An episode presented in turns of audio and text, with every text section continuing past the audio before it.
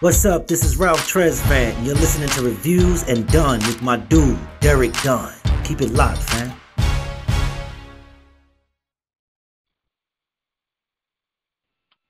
What's up, world? Once again, it's your boy, Derek Dunn, back with another interview for Reviews and Dunn. I'm going to give you guys a little backstory, though, before I introduce my guest today. So as many of you know, I'm an Air Force veteran. And I don't make any qualms about serving in the Air Force and how music helped me get through my first and only deployment, thankfully, back in 06 to the desert. So it was 06, I'm in the desert, I'm missing home, and I'm steadily, picking up music. And I go and pick up Diddy's Press Play album. And the second song, called We Gonna Make It, featured my guest singing on the hook. And I want to thank my guest for singing that song. It's helping me keep my mind right and helping me keep a clear vision on what I was fighting for. And, no matter what, I was going to be all right. So welcome to the line, Hookman, producer, writer, businessman, Mr. Jack Knight. How you doing today, sir? Hey, man, all is well. Thanks for that beautiful intro, and it feels good to hear stories like that. When you're sitting down writing your songs and you don't know where someone's going to be listening at, and that was an amazing story. And I hear those stories, every so often, man, and it keeps me going. Oh yeah, that Press Play album, Diddy really helped out with that joint. Thinking about that album, it's so much. It just amps you up. Good workout album, good, positive album. But, that hook you sang, We Gonna Make It, even though it's like, it's just, you can take it where you want to. Me hearing that song, like I said, it helped me focus all the time and really, see like, no matter what, I'm going to be all right. At the end of the day, God has me and I'm here for a reason and I'm going to be okay. Like, I'm going to make it through my deployment. And sure enough, 14 years later, here I am. Still standing. That's right. That was the anthem. That was the anthem. That was, the anthem for your journey, man. I was glad to be a part of that, and that was what the song was about. Me and Diddy collaborated many times, but we've that was really one of the first songs that really he, I had me and him. I featured on it with him. With nobody else singing, it was just me and him, and that was kind of a testament to our partnership up until that point. Just saying, here, Jack, this is one of the records we gonna do together. And he put it, and it was one of the first, I think the first or second songs on the album, so it set the album off nice. Yeah, we can get all in your relationship with Diddy, getting the solo album, get into the songwriting and all that. So I'm looking forward to it, bro. Let's go ahead and start this bad boy out. Sounds good. So you grew up in Brooklyn, and growing from Brooklyn, how important was the early hip-hop movement to your childhood? I think tremendously. Early hip-hop movement, you had KRS-One, you had Rakim, you had Public Enemy, you had some of the remnants of Furious Five and Curtis Blow. So I think all of those different artists and founders influenced, everybody's sound influenced my sound because it was a variety of music. You had Jungle Brothers doing house. You had, you had KRS-One doing hip-hop / reggae. So heavy influence, early hip-hop, heavily influence on music in general and on my music growing up in Brooklyn. Brooklyn was a melting pot of different cultures, Haitian, Jamaican, Trinidadian, Puerto Rican, Dominican, African-American, all in one borough. So the music reflected that. Who are your top three musical influences from a production standpoint growing up? Wow. I think for me, it was the Motown, all the Motown producers from a production standpoint was great to me. Prince's production, all his albums, Purple Rain, all those Diamonds and Pearls, I think, Prince's production was amazing to me. And also you had people like Holland, Doja, and Holland. You had, all that whole sound. So those, that sound with real bass, real guitar, real hi-hats, real drums, the whole Philly sound movement. So I think those sounds was, and also, you know, you have people like Frankie Beverly and the Maze, you know what I'm saying? You have people like that. So I think a lot of the real musicians and real instrumentations, you know, those are my top three. When you were 17, you moved to Chesapeake, Virginia. How was your experience growing up down there, going from a boy into a man, as opposed to being an NY? I think it was great for me for two reasons. It was more of a suburb vibe. I just got married. I just had a new baby, had kids young, and it was a perfect environment for me. And also, outside of that, there was a person named Teddy Riley. We had a studio down there, and everybody in the neighborhood in the Virginia Beach area was working with Teddy. And my friend knew some people in his camp mutually, and I eventually wind up getting myself over there and working with Teddy on a few Blackstreet albums. And to this day, me and Teddy have a production and partnership together called Knight and Riley. So that's something new that me and him just formed in the last few weeks. So, you know, he was my mentor, and now we're partners. So that experience in Virginia was I mean, the fruits that came from that was incredible. So in the VA area, you were known for your hip-hop skills and your lyricism, and you actually signed a solo deal with Def Jam back in 95, but never actually released a project with Def Jam. Do you mind telling us what happened with that? Well, I think I just, you know, most artists, you know, I don't know why, but you sign a record deal, and sometimes, you think you're going to put a project together, but then there's different politics involved, you know. At the time, it was Def Jam was heavily signing a lot of West Coast acts. So, you know, I came in there, I was rapping and I was singing, but it was all new, and a lot of the West Coast acts, i.e. Montel Jordan, Warren G, a bunch of them at that time was signed to Def Jam. So I kind of got phased out, and you know, that was that. But I kept coming back. And I took a break, and then I got signed by Universal as an artist. But once again, Universal gave me an artist deal because they wanted me to write and produce for all their artists on their label. And that's kind of what they do. They kind of give you what you want, so you would do what they want. And essentially, you know, I was young, and I just was happy to have a deal again. And I wound up writing and producing for their artists, and then my album never got the push. So it's been that on one end. But on the other end, my writing and producing has really set a foundation for myself, my family, and just been very successful on that side of it. Being behind the scenes, and then now moving into being an executive of my own record label. Yeah, we're gonna get into the solo album a little bit later in the interview. I actually own it, so you know we're gonna get into all of that. Okay.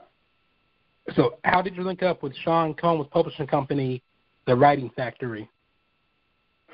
Well, I was living in Virginia. I already had, I was about to do a deal with Universal as an artist.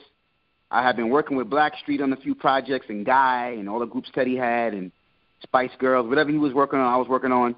But I hadn't signed anything with Teddy. I just was doing records for him, just like Pharrell and all the other kids in Virginia Beach. And, you know, he was co-producing with us. But I was working with Chad from the Neptunes before, I think right before they called themselves the Neptunes. I was working with Chad, and Chad did a track for me that I got to a lawyer, and that lawyer was real close with Bad Boy and played it for Diddy. And Diddy said, hey, you know, Diddy flew me up from Virginia, and we had a meeting. He said, hey, man, I love your writing, and I have a lot of artists on this label.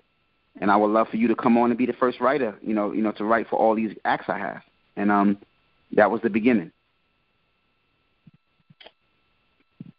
As an album credit reader, I think the first time I saw your name was on Chico DeBarge's song Virgin from his Long Time No See album. How was the experience working with Mr. DeBarge? At first, it was kind of shaky because, one, that was one of my best songs on my demo that I was trying to get a new deal for or have them put out. In fact, the album I put out on Universal, Gypsy Blues, was supposed to have that song on there. But, you know, in my mind, I'm always a writer first. And Kedar Massenburg, he loved that record. And I didn't know, you know, I gave it to him. He said, you know, that was the first song. That's the first song I ever sold for $5,000. It took me about $1,000 to make, going back and forth to the studio. Because, you know, back in the days, once your studio time is cut off, that's it. You got to wait till the next week or you get your check or whatever. So I put a lot into making the song. And then when I gave it to Chico, what I didn't understand was that the sound of his whole album had to be consistent with the other songs. My song, he loved my song, but the production wasn't consistent with his album, so he had to reproduce a lot of the parts. And me and him kind of almost got into a little fight physically, because when I went to the studio to check up on my song, it wasn't sounding the same. And I didn't understand the politics of why couldn't it stay with the same production, which I felt was a little bit stronger and more crossover, whereas the production he was doing was more neo soul style and D'Angelo style. But we almost got into it.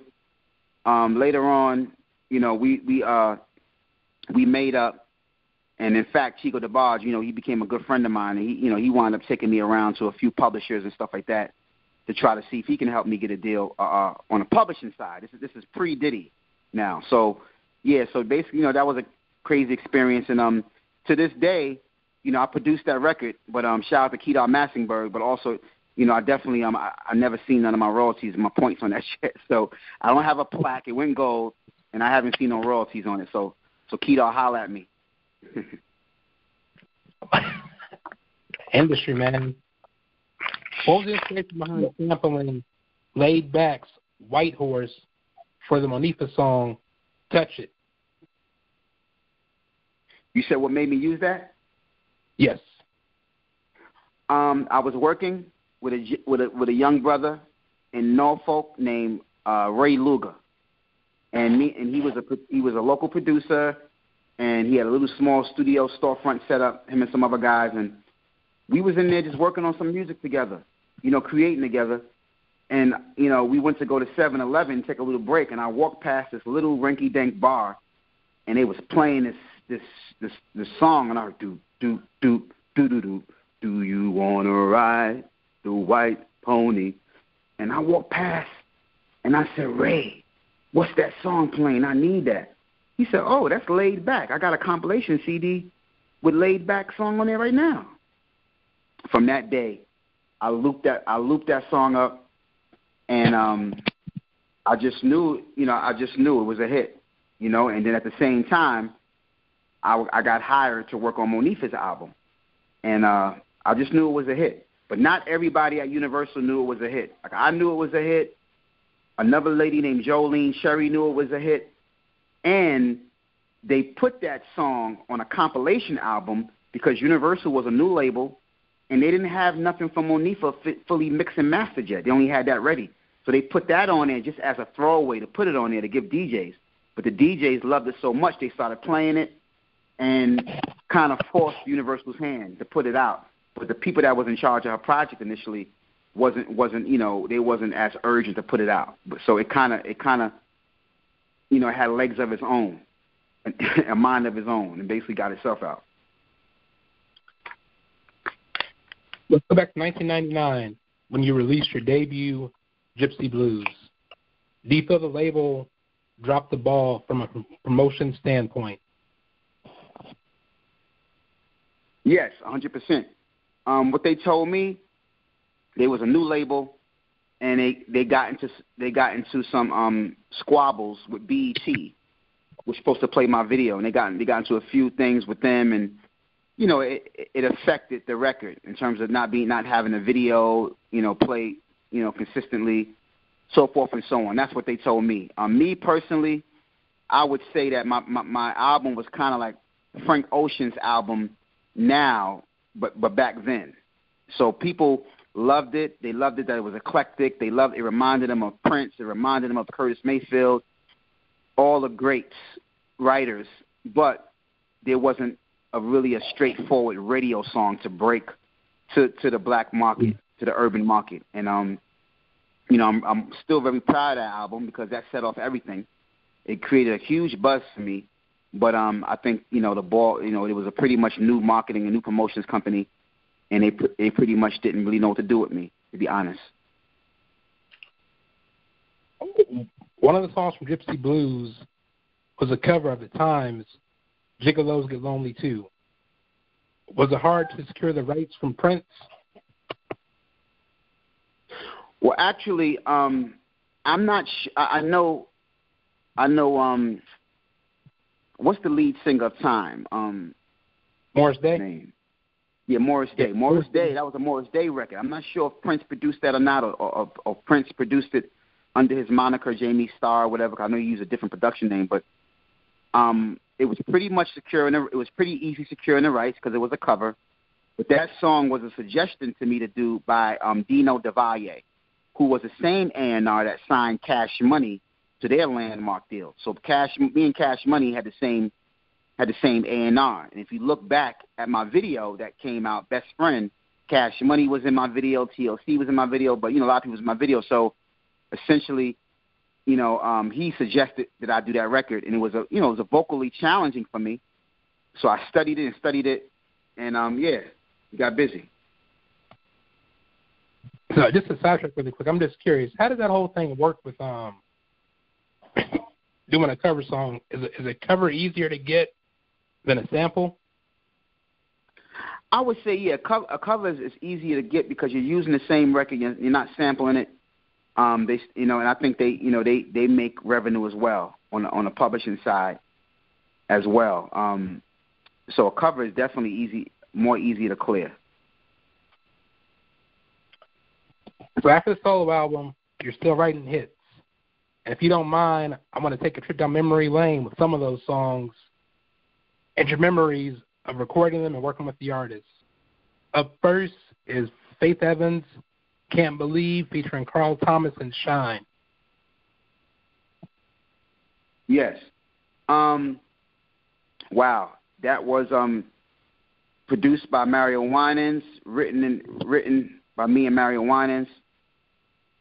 Amazing record. Definitely true life, real life experience. You know, I was married for a lot of years, and I was, you know, me and my wife was in the process of separating, and that was what that song was about. Total, Sitting Home. Once again, my wife was my muse. I was at the time I was heating up as a writer and producer, spending a lot of time in New York.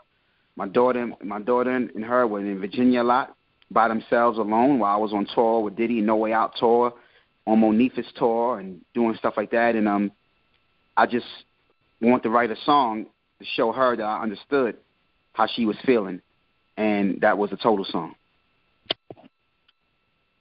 The Notorious B.I.G., Hustler Story.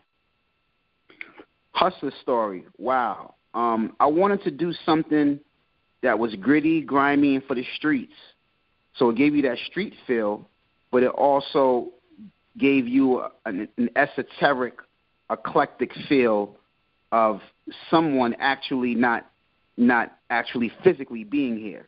And during that whole album was a really spiritual experience more than a creative experience, writing for someone that had been killed or passed away. And it, you know, and I had to write all the hooks to that, a majority of the hooks for that Biggie Duets album. So yeah, it definitely. I want to have some elements of the street, 4, 5, 6s we shooting, you know what I'm saying?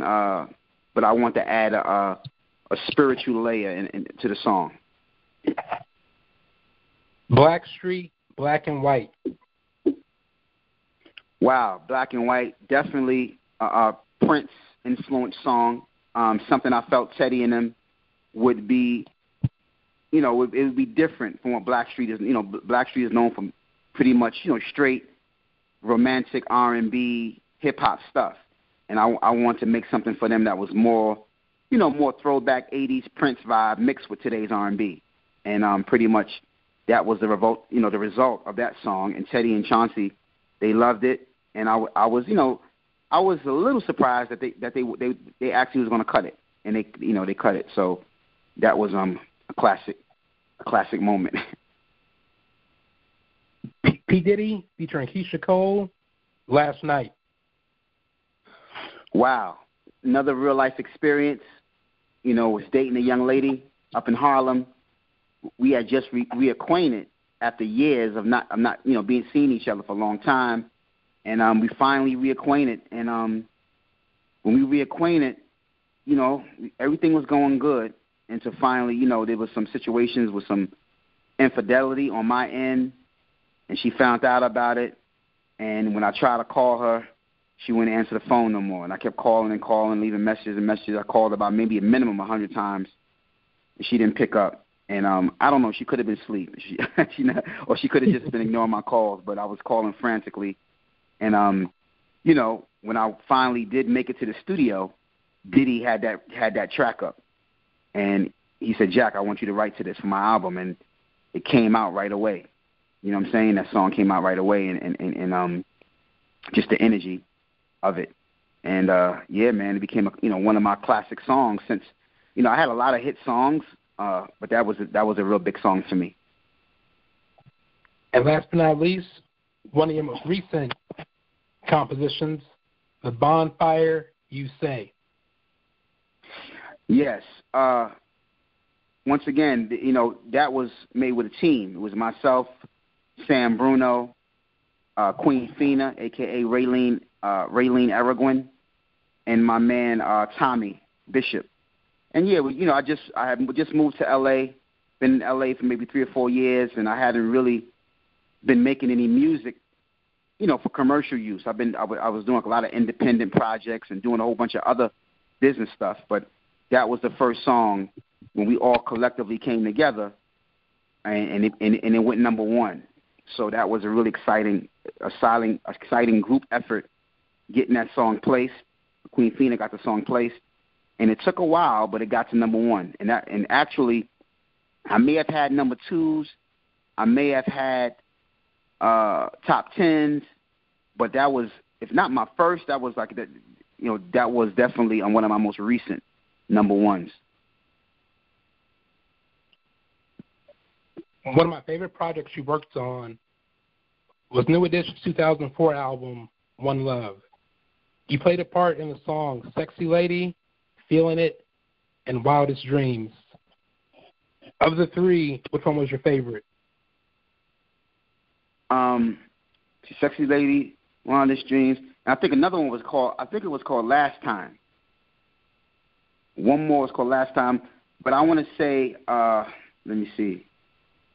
I would say Sexy Lady. I would say Last Time, but I think I think it was nostalgic period. Like, no one has never asked me that. You're the first person ever asked me that, but I really want to express that, here I am in public school and middle school, and all the girls are screaming over. It was two groups, Menudo and New Edition. Like Menudo was like the Latin version of New Edition, and just to see Bobby, Ronnie, Ricky and Mike, I love the girls who cares who you like, and to be writing for them and have them, have Ralph in the booth saying, Ralph, sing this, and then saying, okay, Johnny, you next, go in next, Johnny. Like, to me, that was like a surreal, the most nostalgic experience, one of the most of my career, and just to be seeing some, a group that was our idols growing up, and for me to be, working on an album for them, when they signed the Bad Boy. So that was aside from the songs, just working with them and being around them, period, was an amazing experience. Yeah, man, you wrote a monster and excuse me, Sexy Lady, and Ricky killed that shit. Like, vocally, yeah. Ricky don't get his just due from a vocal standpoint. That would have been a huge concert song if they would have never pushed it as a single. So just me being a fan, I know they recorded about 40 songs for the One Love project. Did anything that you did for them not make the project? Yeah, there was one song that didn't make the project. It was one with Johnny Gill singing the lead, and I forgot the name of it. It was such a beautiful song. It just was talking about just you and your girl being someplace in Morocco and just, watching the sunset as your love sets. And it just was, my mom, rest in peace, she passed away. And one of the only concerts that we ever been to together was a New Edition, I'll Be Sure, and I forgot who else was on the bill. New Edition, I'll Be Sure. I don't think it was Guy. I think it was New Edition, I'll Be Sure, Johnny Gill. Huh? Was it Bobby Brown, the Heartbreak Tour? Yeah, and Bobby Brown. Bobby Brown was on it too. So that's the Heartbreak Tour. You know, she loved Johnny Gill, man, and so I really wanted to have a song with him on that project, and that song didn't make the cut, but it was a beautiful song. I forgot the title of it, but it was a beautiful record. It's Okay? It could be called It's Okay, but did you see that on the album somewhere on the internet? Nah, just you know, this is back in the file sharing days, so like stuff was leaking left and right, and It's Okay was one of the songs that leaked for like a minute and 30 seconds, and I think Johnny was lead on that one, and Ralph was doing the chorus and the bridge. Yeah, man, I wish I had that record, man. It's somewhere on YouTube, like a minute and 30 seconds. You know, is on YouTube. And shout out to Puff, man, Diddy, man, bruh, release those unreleased tracks, man, because you make a killing from the streaming if you would drop those other songs from the One Love sessions, because I know the fans want to hear some of those unreleased gems from the One Love project. Yeah, man. Right, so. Yeah, I would love to hear that record. You're right. It was Ralph Tresvant and Johnny Gill. You're right about that. But I could never. I don't know. I don't even know what it. If you find it, man, send me a link, man. What can you tell us about your 2006 book, The Art of Writing a Hit Song: The Urban Experience? I did that in collaboration with I forgot what's the lady name. I forgot my co-writer's name, who did the record, songu.com. Well, my co-writer, she had a site called songu.com, an online site for songwriters to learn all the skills of songwriting. And I connected with her, did a few seminars with her. And I said, hey, man, you know, I would love to do a book, you know, which I provide my real-life experiences combined with technical aspects, you know, for the technical people. And that's how the book came out. And actually, I had a few hits back then. I got more now, but back then I think I had I Need a Girl, Part 1. I used that. I used a Total song, Sitting Home. I used Monifah's Touch It. And I would take the creative process of how I made those songs and created like a step-by-step curriculum or a lesson. Each of those songs were a lesson in how I make records. You know what I'm saying? And it was a real thin book. It got right to the point. And a lot of people, you know, I mean, I hear stories, people from Canada to people from Europe, people in prison, some of the kids and students that I taught over the years, my Finding Your Way program. I started in East New York, Brooklyn. I managed to go to Richmond, Virginia, Sweden, this program, and that was the book that we used. I used as a guide for the students. Throughout your career, have you found it easier to work with hip-hop artists or R&B artists? I would say I'm more fulfilled working with R&B artists, but it's easier working with hip-hop artists because you write a hook, sing it, and they lay their verses, and you're done. Is the Jack Knight Songwriters Academy still active? The Jack Knight Songwriters Academy is active, not by name, but we changed the name. Right now, the name of the site is called madeny.com. Madeny.com. East New York, it stands for... that's the site now that I have set up, and is going to be growing. It's been set up for the past few months now. And, you know, people are going to be, you know, songwriters, producers, artists. You can have your own profile on there.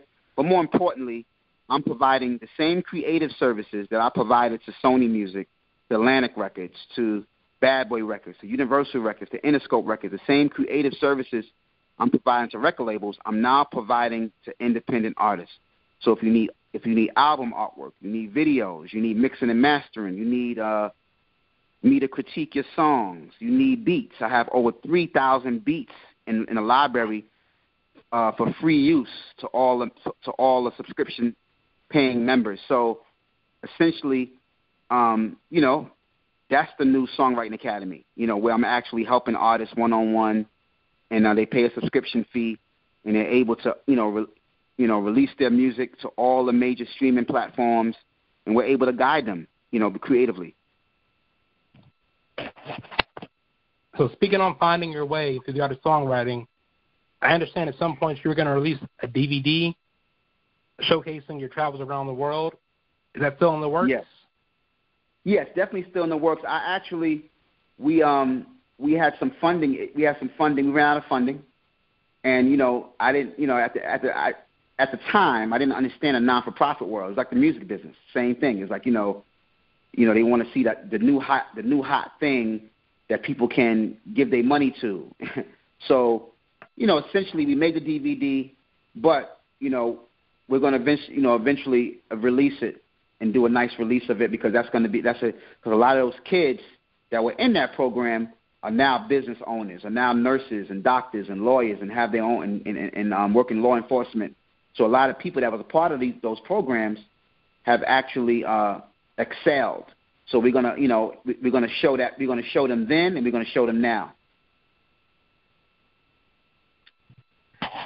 Has anyone ever turned down a song that later became a hit for someone else?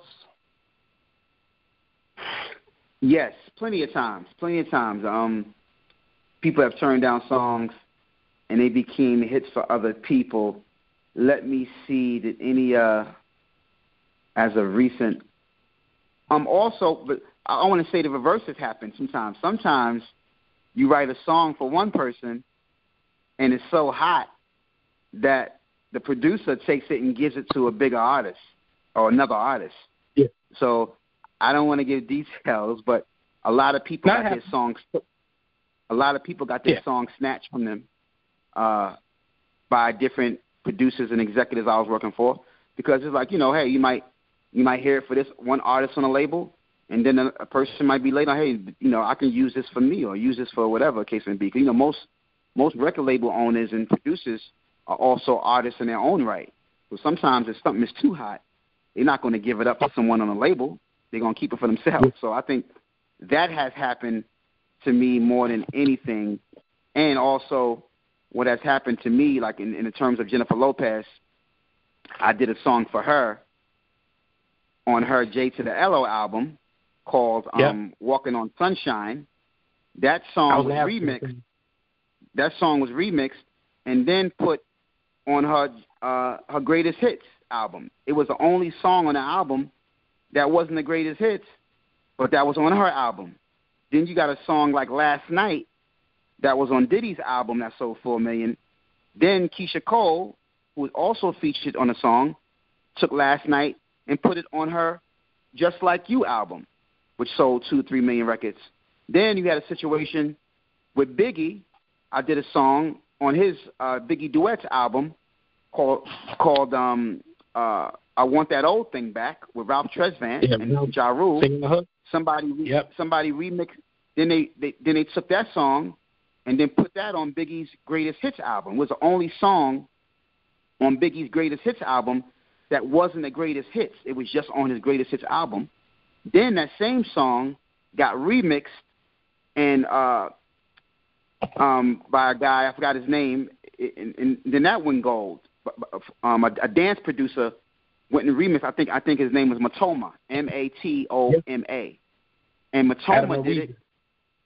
Yeah, on the weed, that's right, and with gold. So I think that has happened to me more so than someone saying, hey, I passed on the song and someone else did it and it blew up. But what has happened to me, my songs have had multiple lives, as you can say. So you can't give us like one song somebody turned down that somebody might have else because I know I interviewed having a brain fart. I interviewed Los the Maestro earlier in the week, and Los told me about the whole thing with Chris Brown and Bad and how it ended up in Jay Holiday's lab. He was like, man, it happens. Like some songs are just meant for other people. Cause, I mean, you know, you work with so many cats in the Bad Boy camp that, like, I'm sure there's been songs that might have been for, say, Carl Thomas that ended up with Mario Winans, or songs that might have been for Faith that ended up with Total instead. Because you have a very impressive resume. I'm thinking.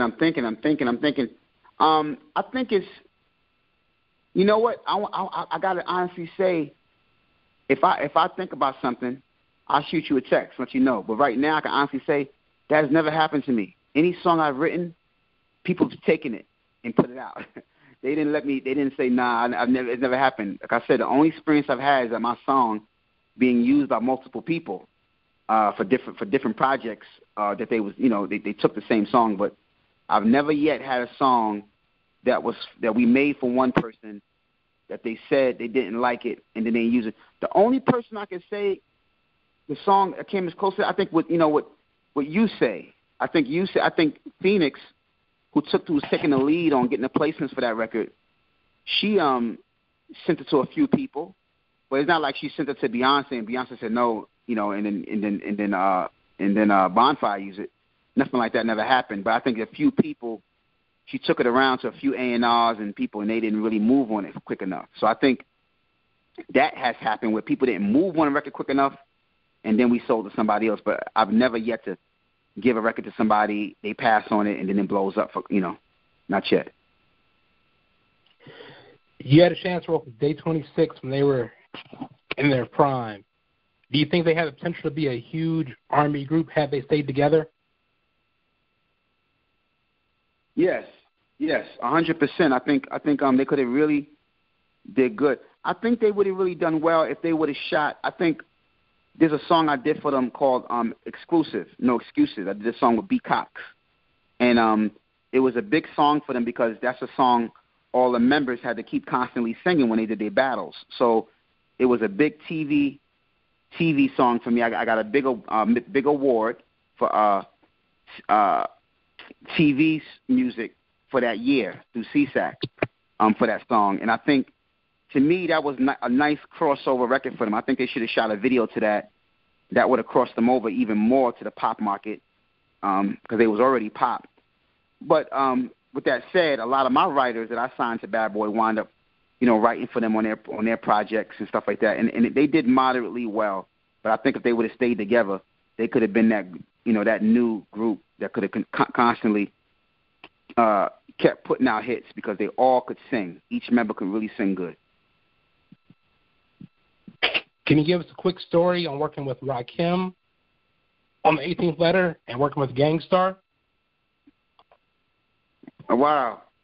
Those were two of the most legendary projects to be a part of, and it happened so random. You know, with Rakim, I was about to do a deal with Universal. I hadn't officially signed a deal with them yet. And then, but the A&R, once again, Dino DeValle, he knew I was a writer. And he said, hey, I'm working on this album for Rakim, and we need some hooks. Could you come in and write something? I was like, whoa, Rakim, you just say Rakim?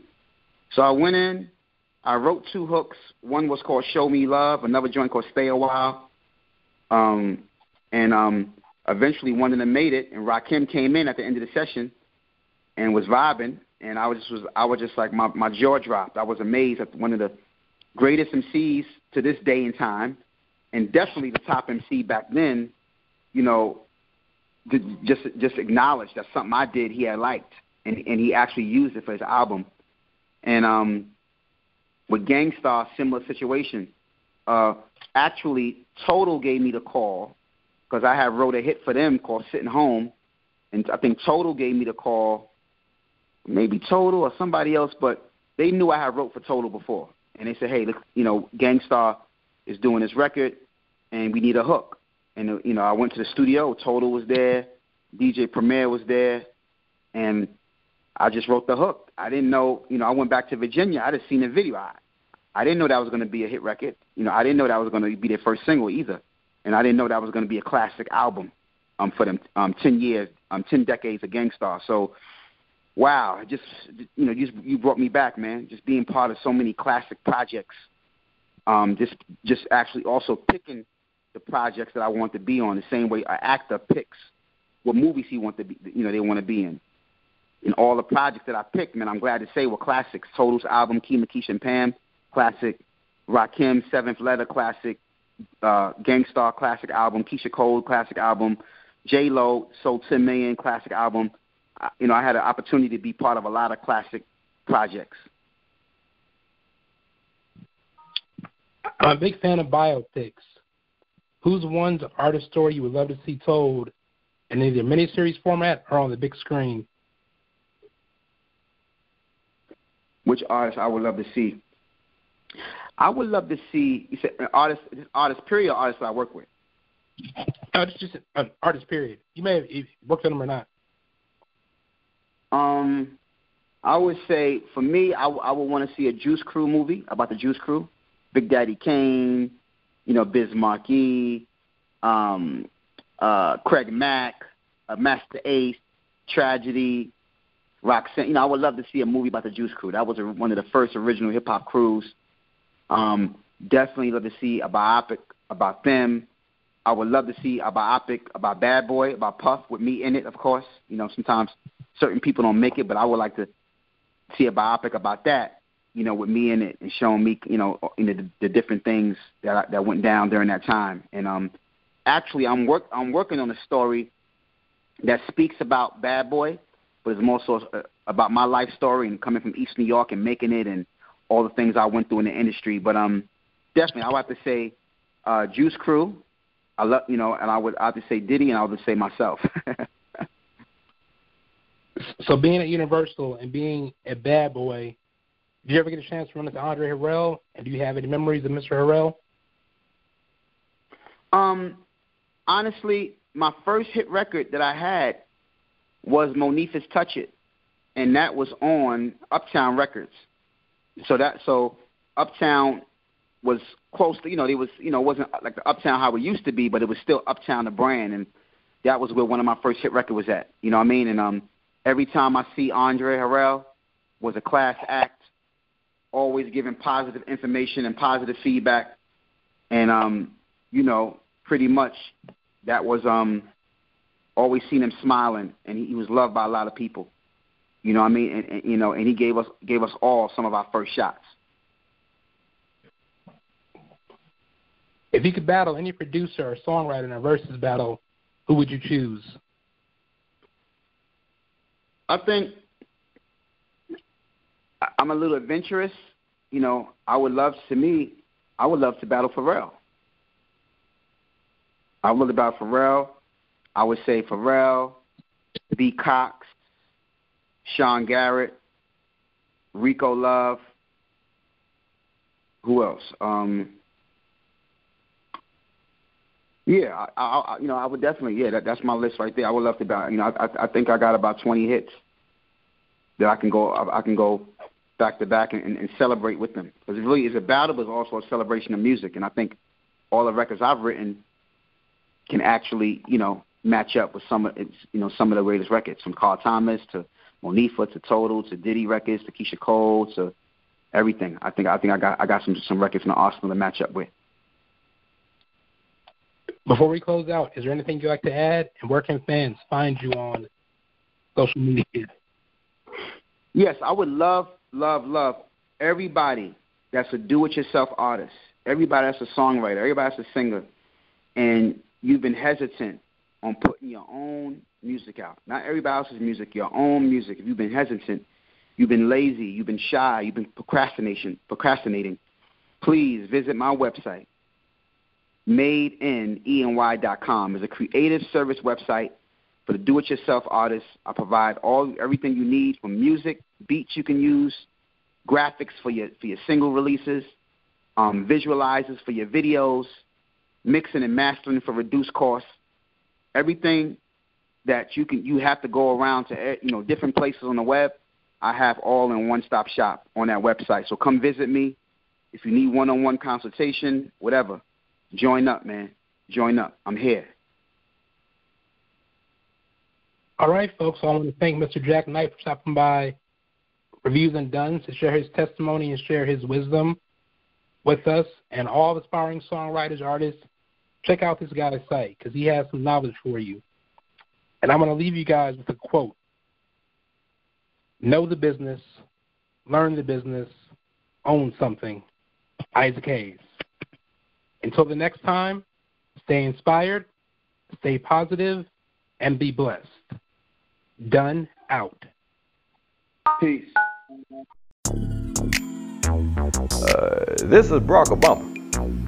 Tune in next week for another episode of Reviews and Done with your host, formerly known as DJ Aftermath, but still the Slow Jam King, DMV's own Derek Dunn.